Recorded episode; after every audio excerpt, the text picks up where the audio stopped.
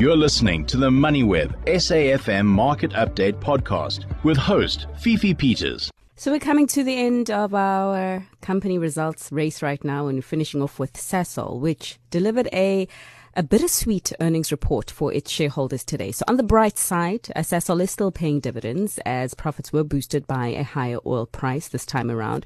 On the dimmer side, uh, the company did note higher costs and also lower volumes that brought down the ultimate uh, bottom line. We've got the CEO Fleetwood Grobler on the market update for more Fleetwood. Uh, thanks so much for your time. It is good to catch up with you, uh, sir. So your stock was the second biggest loser on the JSE today, suggesting that the market was expecting a little bit more from your uh, performance. Just uh, looking at the period under review, how many of the tailwinds do you expect to spill over into the second half of the year? And how many of the stuff that uh, held you back, the higher costs and the lower volumes, do you also see following you?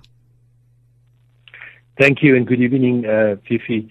Yes, we we track the market performance today, and when we look at the share price performance vis-à-vis the top 40, we we saw a general decline, but we we've declined more than that top 40. So so we are not uh, happy about that performance, and we know that we have to deal with a much better delivery for the next six months. When we look at the the outlook for the the next six months, uh, it's it's basically premised on that we see a much better volume performance in the past six months, we had a, huge shutdown that occurs every four years, uh, going forward every five years in Secunda. That had at least a 100,000 tons impact on what we would normally deliver through that six months. So we don't have such an event in the next uh, period. We also have got uh, availability of natural gas from our PPA production field in Mozambique, which we didn't have in the previous six months. We have had a very successful infill well drilling campaign that makes available that additional uh, gas that we can utilize in our operations in Secunda in the next six months. And we've also see the green shoots of our focus on the full potential per section per mine on our productivity improvement program in our mining operations. So having regard for all of those factors, we believe that the outlook and the delivery in the next six months from a volume perspective would be much better. And hopefully we can also see a similar trend in our European and US businesses as market sentiment improve and we see that energy costs recedes in Europe and therefore that our customers would start buying more with that confidence in mind that, you know, energy prices start to, to, um, to moderate.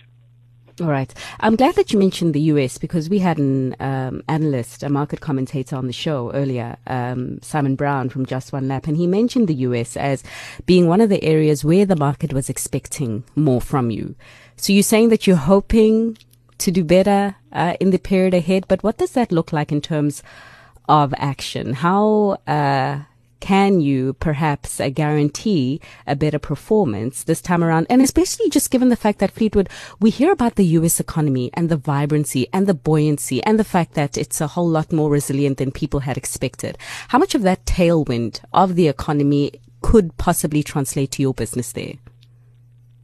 Yes, we've given the market guidance that we see a, a 5 to 10% improvement of our volume output from our U.S. Uh, uh, Chemicals America.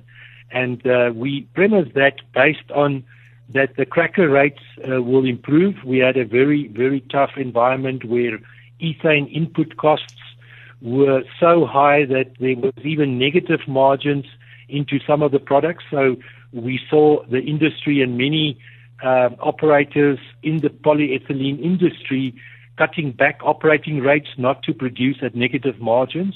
We were in that same boat. We've also cut back our production. We have made decisions to to rather, um, you know, idle plants than to produce at that negative uh, outflow. And we see that that has started to recover. The the polyethylene industry, the ethylene and ethane prices have, have moderated, so it's opening up a bit of margin. And we're running now flat out our crackers and our joint venture cracker that we've got in Lake Charles with LyondellBasell, we see, and they have also planned for for operating rates. That's an improvement from the last six months. So our own specialty chemicals, we've had that uh, fire and some shutdowns planned in the U.S. on our ethylene oxide as well as the Ziegler unit and we have um, done those successfully. We had that incident that uh, curtailed 50% of the output of our Ziegler, which will be remedied by March of this year. So that means we would be producing at full tilt from the uh, March onward uh, period, which also supports this more uh, bullish outlook in terms of volumes from the Americas uh, at this point in time. All right. Uh, the oil price uh, for us uh, consumers who would like to know from you whether we uh, can expect the kind of relief we have experienced at the pumps in recent whiles, uh, particularly a stronger sense of relief from the period where the oil price was sitting at uh, record levels, or the petrol price was sitting at record levels, and the Brent crude price was at levels we haven't seen in a, in, in in a very long time north of $120 a barrel. What's your uh, visibility and your gauge on oil and where it's headed to in 2023? Yeah, there, there's always uh, a lot of commentary on where commodities is going and where oil price is heading. When we look at the fundamentals, it is about the supply demand. It is about how the uptick of the global economy would um, require more oil, more energy uh, for that demand equation. And then on the supply side, how is the the whole conflict situation playing out in Europe and Ukraine?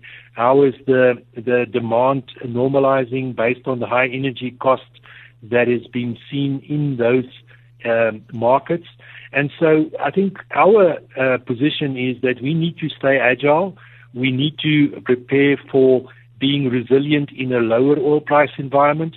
So of course, when, when oil price is in the 80s or 90s or 100s, that is of course good for everyone in the energy industry, but for the consumer, it's putting pressure on the inflation environment, etc. But the, the sad thing is we can't control the oil price, and therefore we have to respond and be very resilient to whatever the oil price is, such that we can still, you know, deliver results that is uh, attractive to our shareholders. All right. What about the gas price and particularly locally, the uh, tiff around gas tariffs and what happens there? Um, I, I, may have missed developments on, on that front, but what can you tell us about the situation regarding gas tariffs?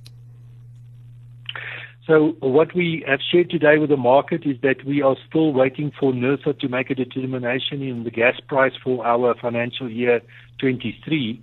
What I can say is that, you know, the, the gas prices are what they are. If we didn't have the gas that we bring in from Mozambique, our next best alternative was to bring in LNG, and we all know that LNG is three, four, five times more costly as we can produ- produce and supply currently into the market. So I think we need to look at the the long-term viability of gas into the country. We need to make sure that we can keep on, you know, explore, exploring and make it viable for those investments that we do do in our uh, upstream uh, exploration activity to make it viable to continue to bring in gas into South Africa because if there's no reward for that risk, then the next best alternative is that South Africa will bring in LNG at a much higher price into the country. All right. So when are you expecting to get word from NERSA? So that's an ongoing process. So uh, we expect that to be in the next month or two. Okay. Fleetwood, thanks so much uh, for uh, your time. Thanks for taking all the questions. Uh, Fleetwood Grobler, he is the CEO at Sasol. You've been listening to another MoneyWeb SAFM Market Update podcast, uploaded weekdays at 7 p.m. For more MoneyWeb podcasts, go to moneyweb.co.za or the app and follow MoneyWeb News for daily updates.